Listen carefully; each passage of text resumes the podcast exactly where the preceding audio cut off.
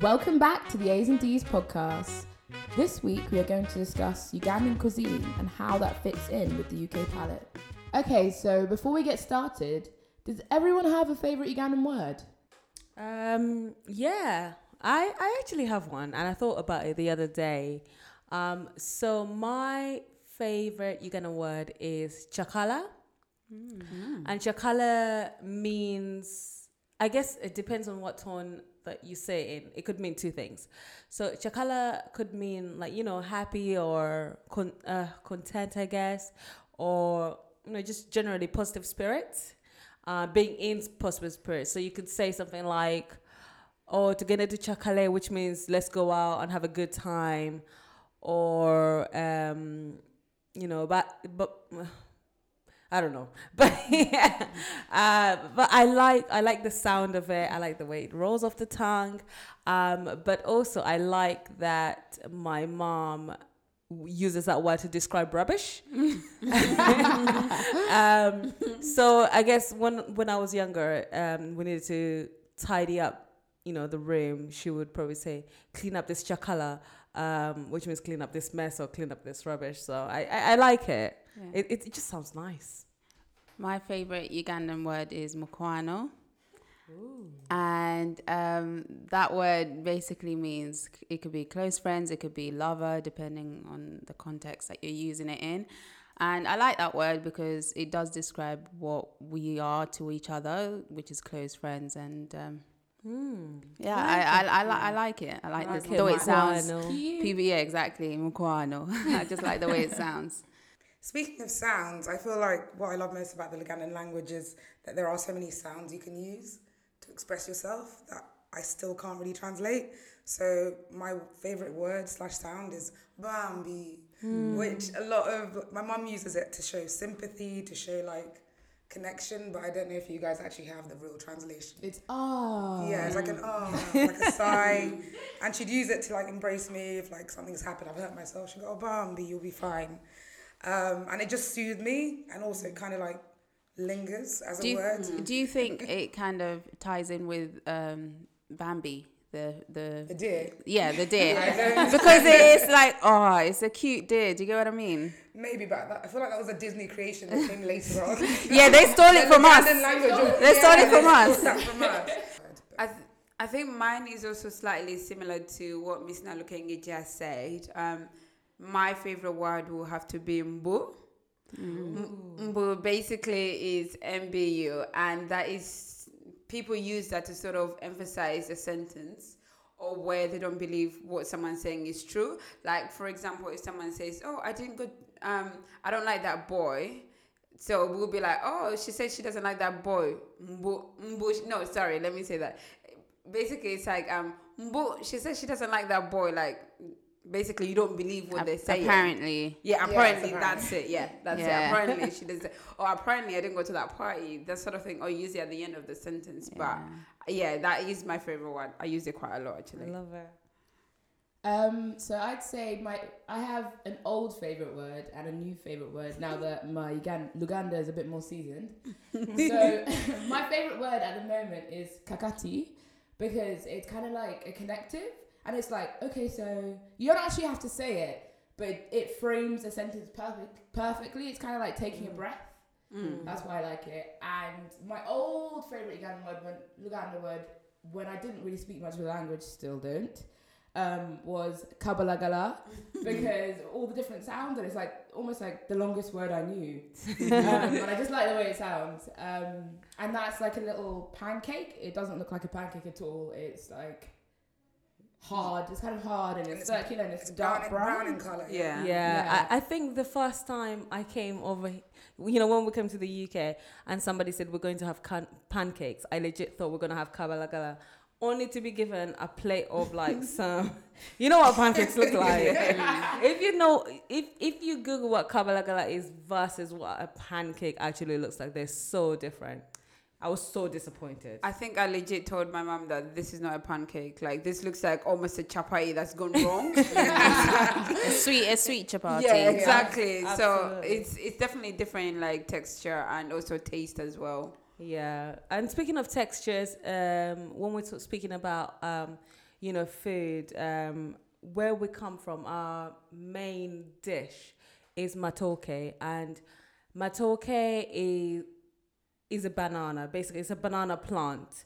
Um, now, when you go to buy matoke here in the UK, you might point at what it what plantain actually is, but it's just a green, unripe banana that you would cook. Guys, can I just point out that out of all our foods, um, matoke is the only one that doesn't have an English. Well, it's bananas, but doesn't really have an English name. Very true. Very true. Yes. The others can be translated into something British people can eat, but it's the only one. Yeah, I wonder why that is. Don't know.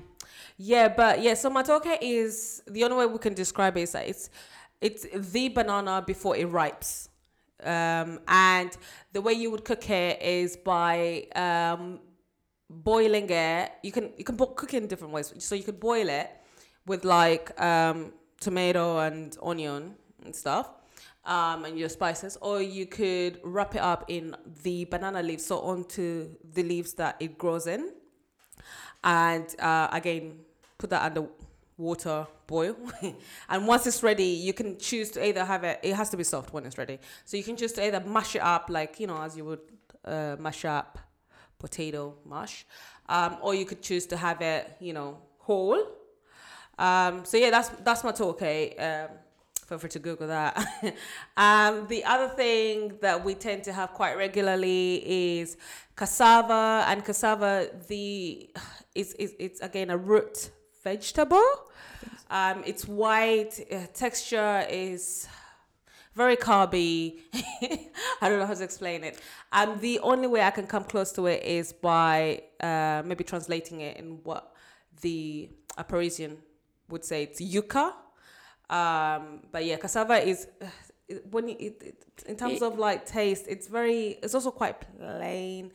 Also speaking of that our food's actually quite plain tasting but it's what you pair them with that really bang. So yeah.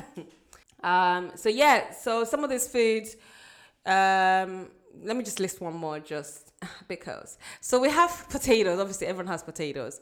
Uh, potatoes are cool but what makes uh, for me growing up i didn't understand that you know potatoes were defined differently depending on what they looked like or how they tasted.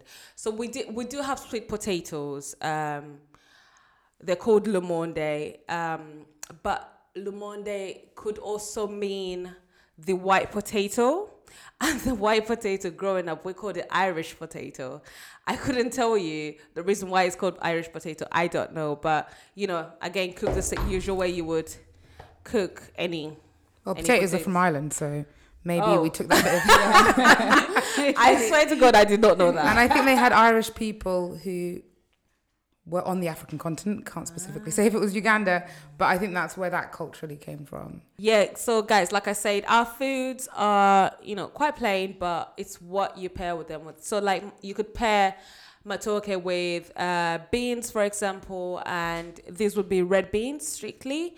Um, and when, when I say red beans, yeah, um, it's not from the can.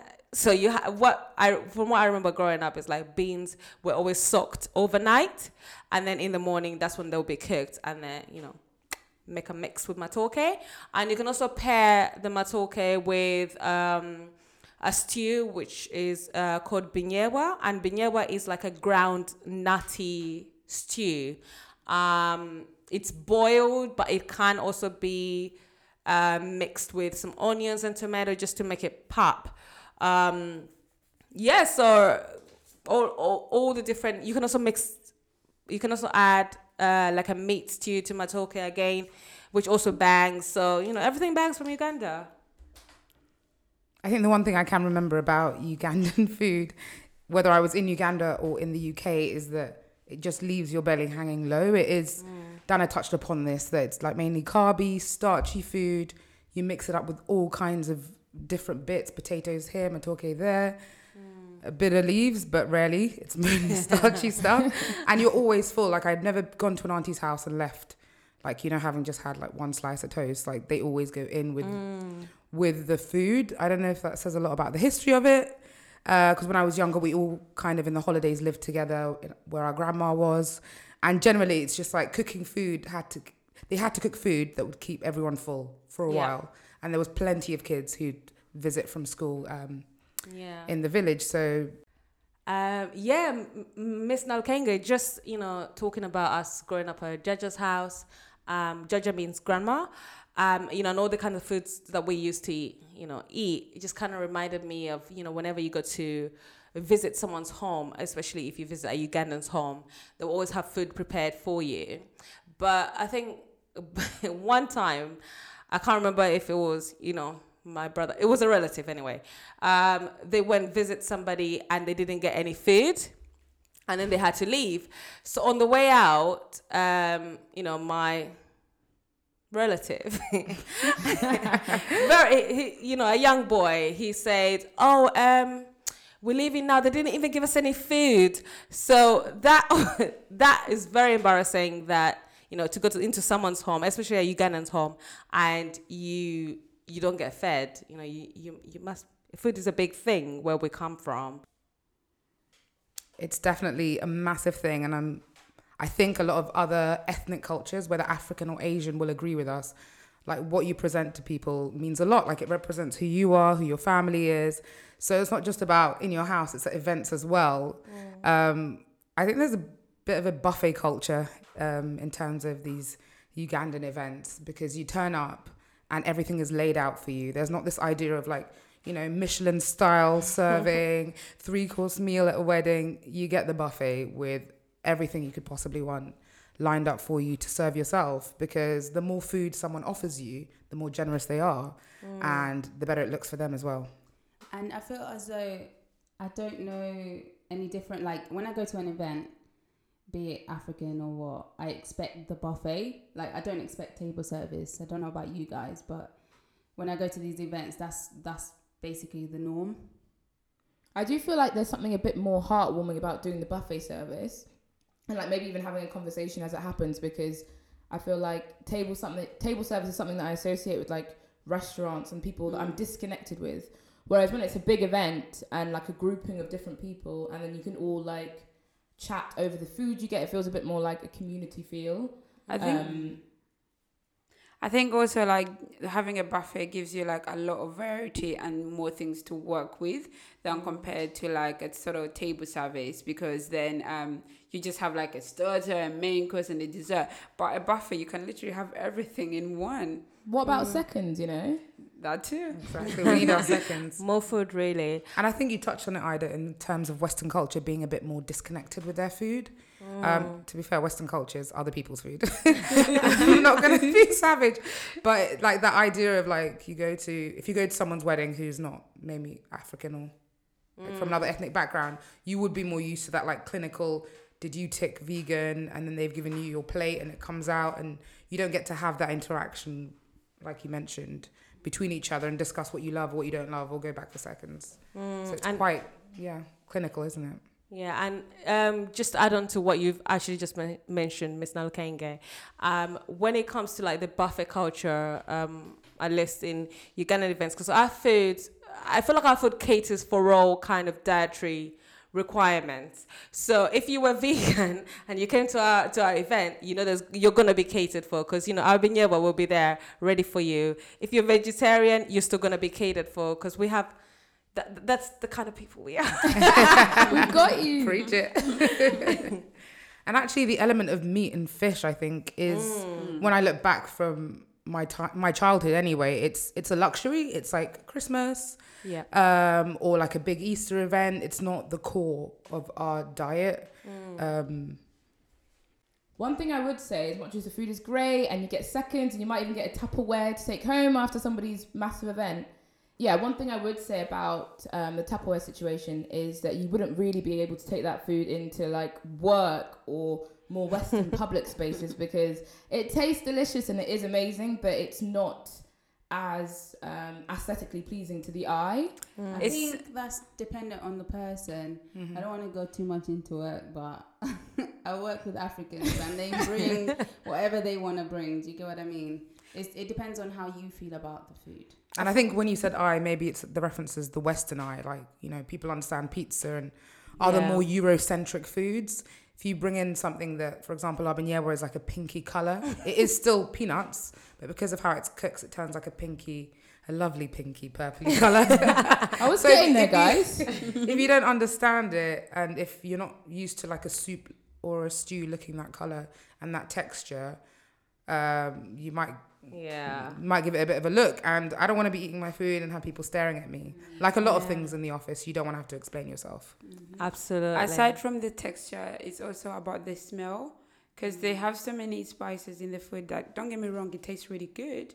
But it's just that it's a very strong smell that um, if you do have it in the office, um, you might get a few side eyes. But I think if somebody's gonna have like a tuna pasta, I think that smells stronger than like binyebwa or matoke or something like that. So it should be the same. But I guess like what Miss Nalukenge said, no one wants questions. I don't want to explain my whole cuisine. Do you know what? I wish I didn't feel this way that I can't eat my food in an office, but I do sadly because I feel like these people are going to be staring at me and asking me questions, as I just said, and um, it's so annoying. It's, uh, something I've just actually deeped like. I w- Yeah. I just wish I didn't feel like that, but I Yeah. can't take fishing. Like I just can't. Yeah, I, I That's sad though, because people, I like you said, people have their tuna sandwiches, but it depends what they consider, I guess, normal, like Thai food, Mexican, Mm. anything that in the UK is has a restaurant open, which is actually To be fair, very rare for Ugandans. to be fair, in the UK office culture, bringing any kind of fish is meant to be a red flag. You're not supposed to do it. we actually, we actually had, tuna sandwiches are fish. We They actually, should be Brought brought in. in. People do that a lot. Bring tilapia, yeah. You can't be bringing tilapia. I think we actually had a rule in one of the uh, sort of companies I worked in the past, and it, they actually said no strong smells allowed to be eaten in the office. They actually had a notice there for every single person, so that you can't bring in anything. What's that about? strong. What, what will you anything do that's if I gonna bring overpower the whole smell? office, basically. Will you fire me for bringing a strong smelling food? I took it They prefer else. that you don't bring it in. I'll test Even when I had waters. something that I thought tasted looked okay, like chapatis, everyone knows chapatis, Mm. and beans, good old kikomando, as we call it. That's when you get a chapati and put beans in it, like I said. Um, I was eating it by myself. I did. Yeah. I was really paranoid about being asked why I was having chapati, and Chapati, beans, even though I knew people might know what it is. Yeah. But yeah. I, I, I, I get that. There was one time I think I must have taken in a Tupperware of matoke. wow, I rate you. Hear me out, hear me out, hear me out. I I rate think, you. I think we had a party, and you know when we have our parties, um, there's always leftover food. Um, so you you take some home, and it's one of those things where you don't want to have to cook when you get home after after party. You don't want to do that, and I didn't want to spend money the next day on my lunch, so I took in a Tupperware with matoke and binyebwa and chapati, you know, together. I ate it in secret because I, I couldn't. I've been there, girl. Don't worry. No, I microwaved my food and I went to a park bench, yeah, Yeah. uh, to eat my food quietly because I can't you had do to time it, make sure everyone's gone. No one asked you where you went. You went to the local No. cafe. I just remembered I did that. Do you know what? Yeah, I'm not brave enough to do that. Even when my partner brings me food from his um, mom's house, he's like, "Oh yeah, you got food for lunch tomorrow." In my head, I'm like, "I don't." Mate. I really not don't. I was desperate. I, I had nothing and I didn't want to spend money. I took my food in, but I, I felt good eating it, but I had to hide it. Yeah. Like legit, I had to hide it. Um, we just, I just know that we feel like they're not ready. They're they're not. I don't know not- when they'll be never ready, but they're not ready. and the issue is, I know they'll be curious. Yeah. There's no way someone's gonna watch you eat that and say nothing. And yeah. I don't want to explain. I'm sorry. It's sad that three of us have hidden because I've hidden as well, and I hid from with chapati that I'm sure people order Mhm. Online when they Do they have Indian food, beans? but I, still think it's to a go somewhere kikomando. else. If the Uh-huh. chapati has beans, then that's not acceptable. Your chapati has to It's be not a plain. korma. Chicken Yeah. korma. even That's what a You're lot of people not- are used to. plain chapati, I hide. Yeah, you're not getting your food. it's not like you're going to Dishoom Yes, and getting your food from get there. your Michelin style. you're not getting your Michelin Paneer. star. Yeah, absolutely. it's not Michelin-style. Your party. It's from your house. Hide that shit. Oops, sorry. Oh, That's That's back sad but memories, I can't hilarious. lie. So, in terms of our cuisine and its history, I have touched upon chapati. We've all touched upon it, even hiding it in the office. That's such a big part of our plate, so to say. And it has its roots in South Asian culture. I'm sure you all know that because we had a huge displacement of South Asians moved over to Uganda. It's just one of those results of colonialism, as far as I understand. They were put right in the middle of Africans and the British, English, white people. Um, if you didn't get that one, because they were known for their business acumen, they were known for commerce and trading. So I think that's why they were also displaced into Uganda. And I think that's had a huge and mostly positive impact on our, our food, our clothes, and how we identify in terms of Ugandans also goes back to South Asian identity as well. Yeah, we have a lot of the same traditions. And in terms of like the buffet layout that we described earlier, you'd also find things like chapati in that setup, samosas, um, a lot of the spices and um, garnishes we use are the same as well. I think um, African and Asian culture are so strongly intertwined, even with us now living in the UK. The huge movement of Asian immigration was as a result of um, Idi Amin actually ex- expelling, expelling's the word, expelling a lot of successful Asian business people over here. So we both have a history of being displaced, but one great positive thing is that we've taken some of their culture in terms of our food and made it ours or made it both of ours. I'm sure they've also been strongly influenced in terms of our cuisine. And we've met many Asian Ugandans here who remember back home being like a plate of matoke and binyebwa. And maybe from their appearance, no one would know that that's their history. Um, that's kind of what I love, regardless of how crazy displacement and colonialism is. Food allows us to kind of have the positive side of that history. Um, aside from the food, um, food that we took from, not took from the Asians, but that the Asians sort of like brought to us, I wonder if greeting is also a part of that.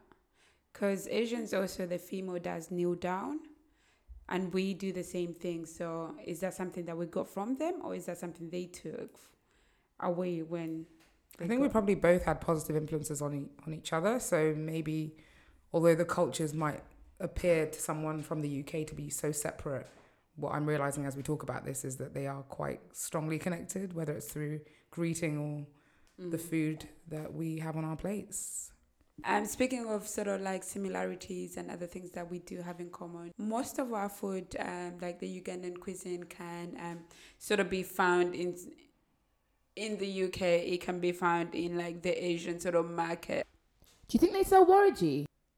I actually haven't seen it, but um, if anyone has and knows where everyone's sourcing it from, do let us know because I actually do enjoy it and I would like to purchase it.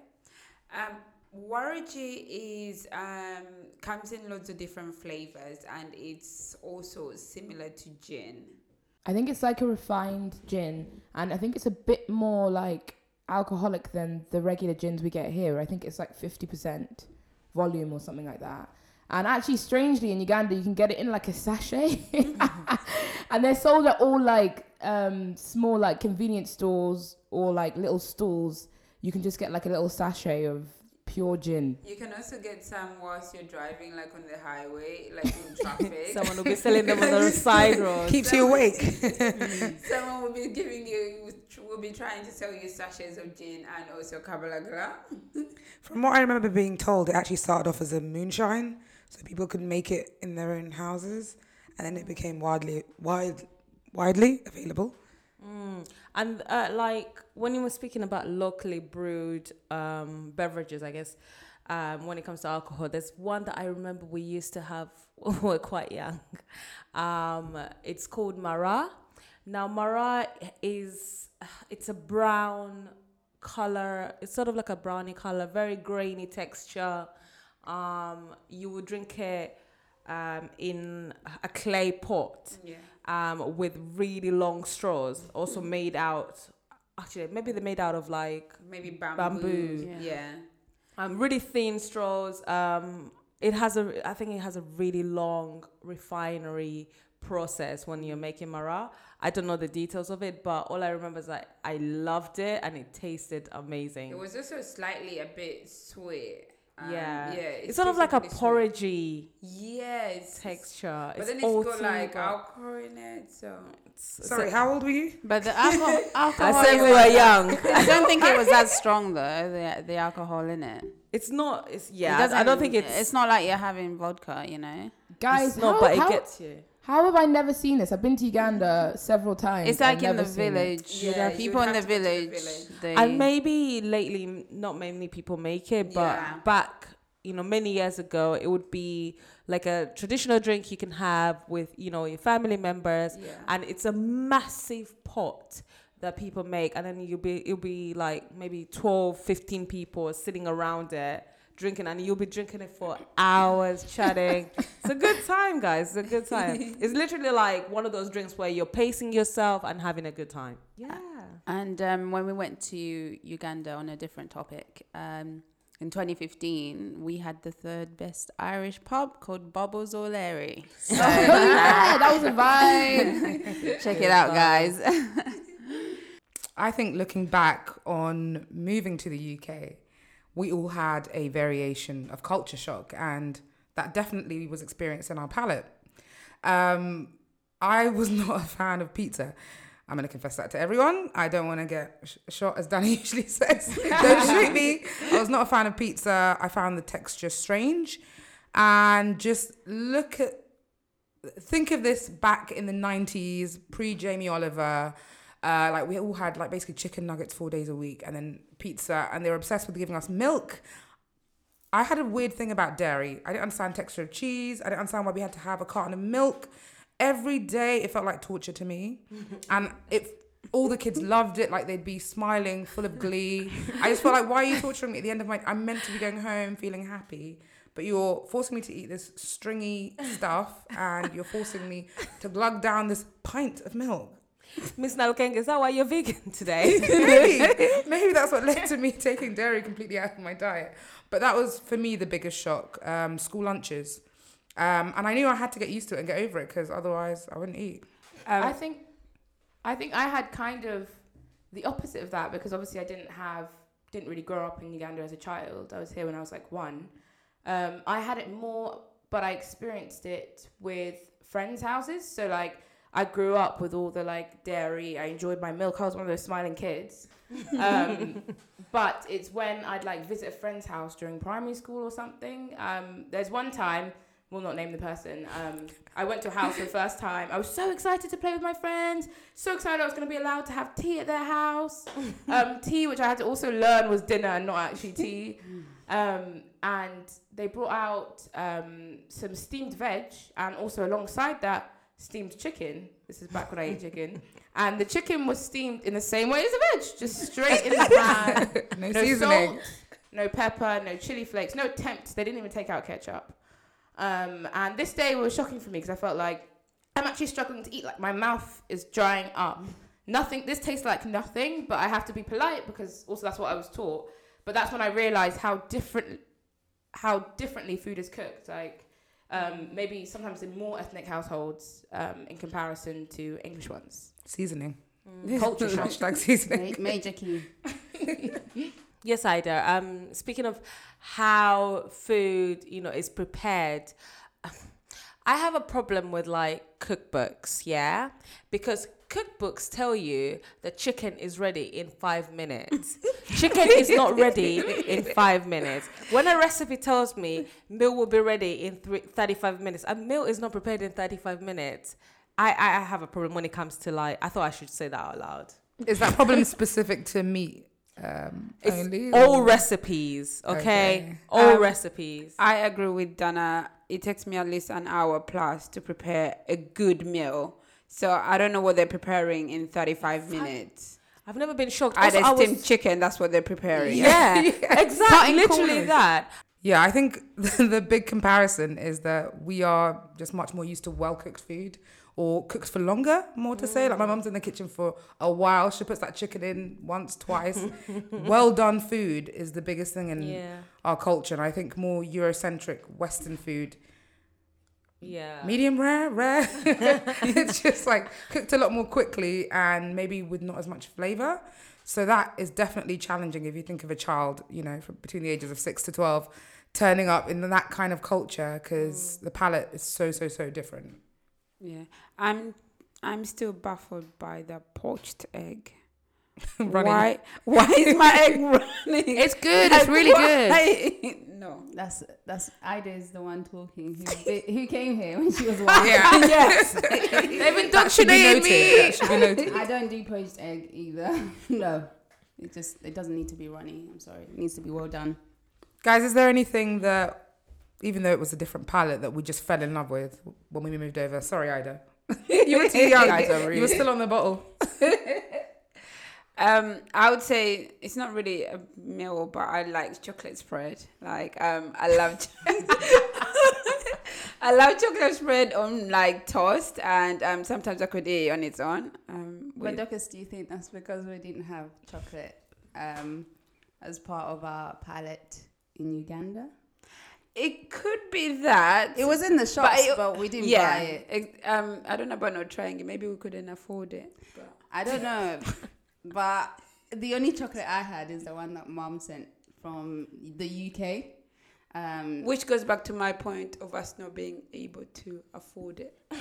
Yeah, but I think it's it's not about that. It just wasn't part of our palate. Like you wouldn't think to buy chocolate. Just like let me make an example right now. Um, I'm trying to think of something that you wouldn't think to buy right now. However, if you taste it and you're like, oh, this is amazing, then you'll start buying it more. Would it be you wouldn't think to buy it because let's say for example you had 10p and um 10p is you can only buy let's say chewing gum not that chewing gum is 10p and chocolate is 20p so what does that say I don't know what's going on.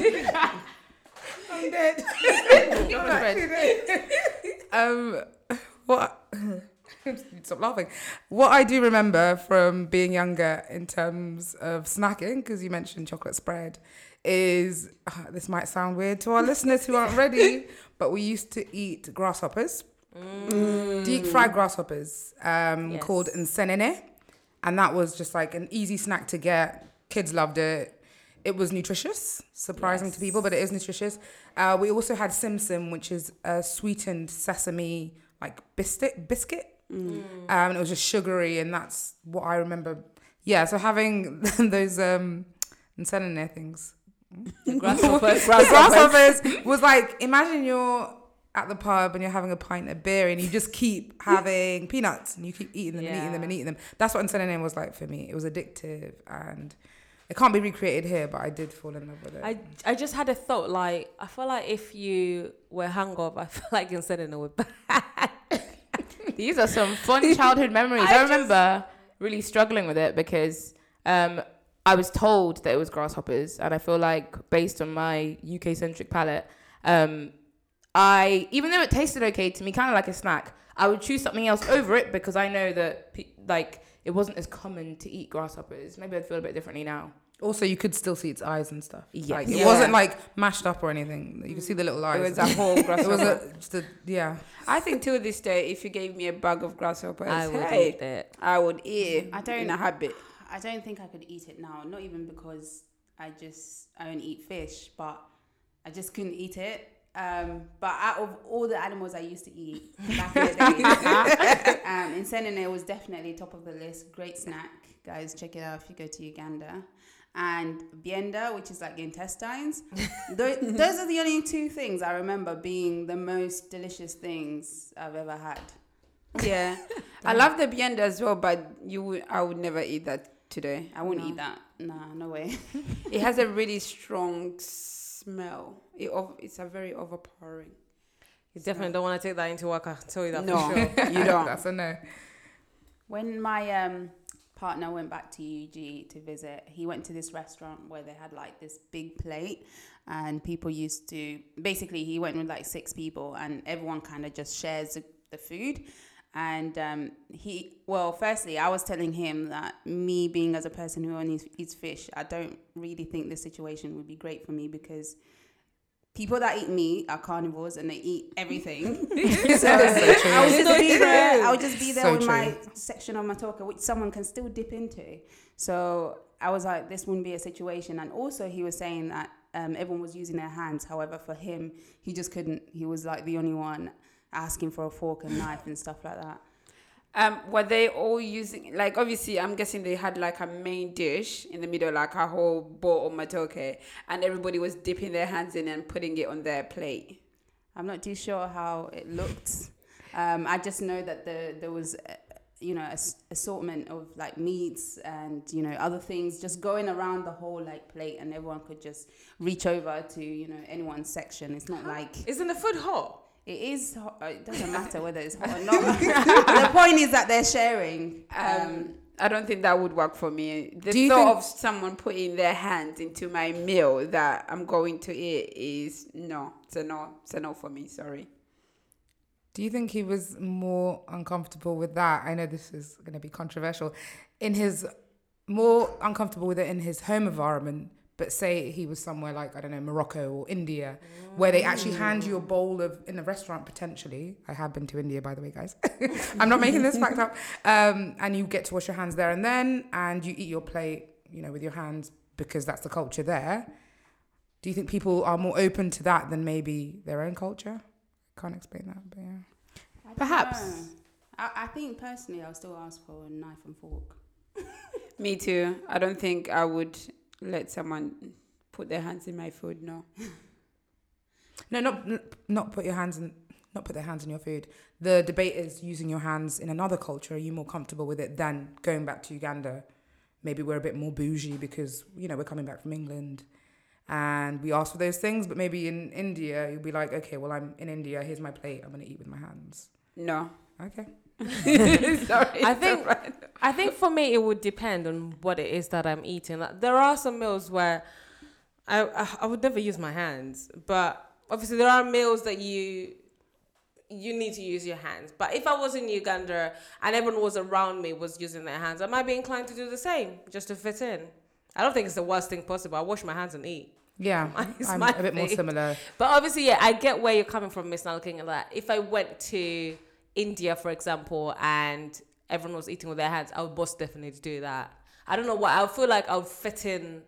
It's, it's a fitting in kind of thing, isn't it? Yeah. For me, at least, that's what. That's or when what- you're visiting somewhere, it's like you're trying to do what's more common in that country. Yeah. That's, that's definitely what I do when I travel. So sometimes I think, oh, I am more inclined to ask for a fork when I'm in Uganda, but I'm like, a lot of people do eat with their hands. So why do mm. I? Why does I, my behavior change? I think to me it's more about my thought process in terms of where my hands have been, where everybody else's hands But you have know where been. your hands have been. Yeah, exactly. That's what have you been doing with your hands, that even if I wash them, even if someone else washes their hands, even if they do anything, like that whole thought of me using my hands to eat my meals is no. Um, I actually eat chicken with a knife and fork as well. So I think it's important to emphasize that the preparation of the food is just as important as the food you get on your plate and even has a huge impact on your sentiments about the food. Like remembering back home with where our grandma lived, where we all used to get together during the school holidays, um, it would take it takes a long time to get that plate of matoke on a plate. Like they peel the green banana, they have to mash it up. I mean, imagine this is for a group of over ten people, um, and they have this process where again something that could be connected to an Asian culture. They wrap it in the banana leaf. Um, that then goes into a makeshift like clay oven, which has to cook in there potentially with meat and other foods. So you know, by the time it gets onto your plate, you're you're freaking grateful because you know someone has worked hard. And mostly, I think even when we were younger, we'd help with some of the preparation, whatever small way we could. Um, it's not to say that I'm not grateful when I'm in the UK for the food on my plate, but there's definitely more of a takeaway culture, and food's more disposable. Um, like even now, my mum, when she's miss, really missing home, she she takes the effort to get the banana leaf, and even though she puts it in like our conventional oven, it makes her like that part of the preparation is really important to her. Um, and I guess it's like a taste of home, not just because it's the dish, but it's how you made it and what went into it. Speaking of stuff going into food, as much as the preparation of food is an act of love, it can also be an act of vengeance. a, a couple of years back, me and the girls went back to Uganda um, to celebrate Docus and Daphne's graduation, and we had a massive party at our grandma's house. Um, at this party, we had a vengeful ex-girlfriend, our uncle's ex-girlfriend, tried to wipe out our entire like family.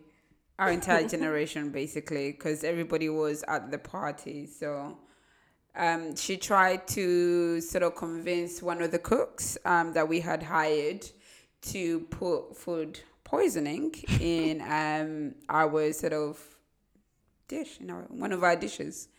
Um, thankfully, she didn't succeed because the cooks were very loyal to us and um, they informed us of it. But imagine we could have all not been here today. to tell you about this story. yeah, because we definitely would have been eating those plates up. no one would have left a crumb on the plate. It's the definition of a woman scorned. it really is. As we had a near death experience, it's got me thinking, what would you guys' last meal be? Would it be British food? Would it be Ugandan? Would it be a blend? Where you at? Um, I think mine would definitely have to be matoke and fish. And the fish has to be cooked um, a certain way that it's nice and juicy. Basically, mom's food. Mom, just make me matoke and fish. I'll be happy. If the bone doesn't choke me before my death row. Oh, damn, that's you took it. Um, I think mine as well, definitely Ugandan food.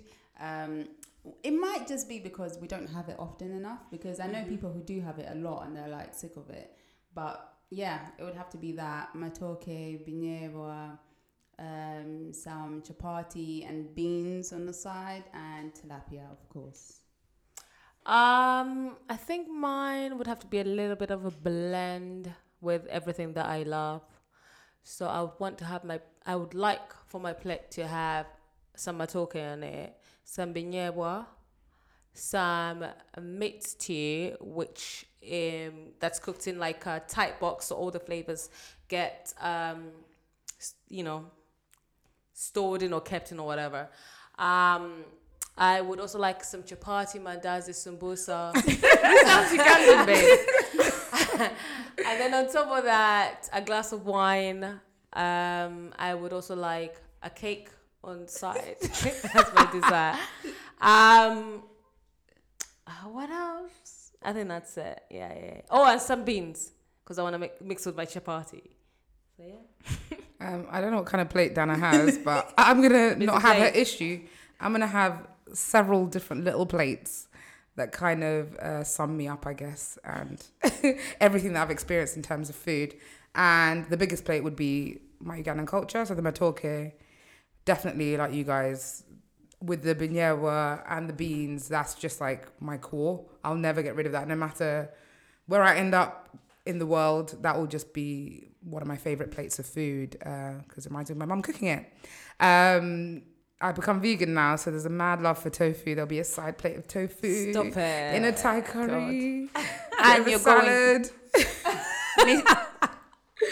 um, so even though I guess those are the things that I got from being in the UK, uh, more exposure to like Thai food and Italian food. I wouldn't say there's actually any typically British food that I would have on death row.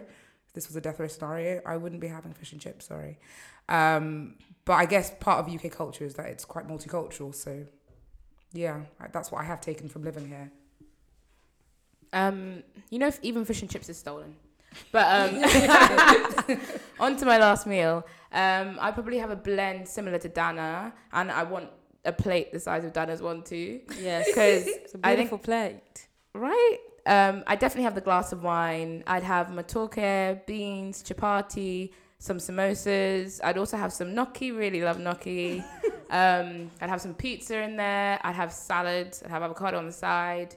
Um, I could really go on, to be honest. Um, I think it would be all savory though, but yeah.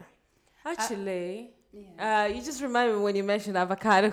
Add some of that on my plate Ooh, too, me please. too. Um, and also, growing up, yeah, every meal that we ever had used to have a slice of avocado. Don't, do you remember? Every single meal. Oh, I miss that. Only in UG because they grow in your garden. Here, two pounds in Tesco. For two. For Mm-hmm. so you have to take a break in between, so you don't spend a ton of money on avocados. Whereas there, it's just your back garden.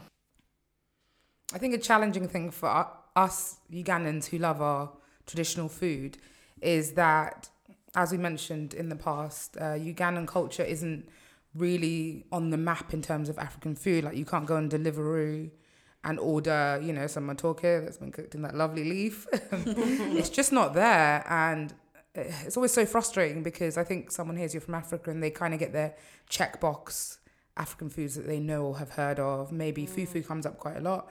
So Um, jollof rice. Jollof rice, of course. It's more the West African presence of food that people Yeah. think of as African food, as well as North Africa. I think Ethiopia, people, and even Moroccan actually.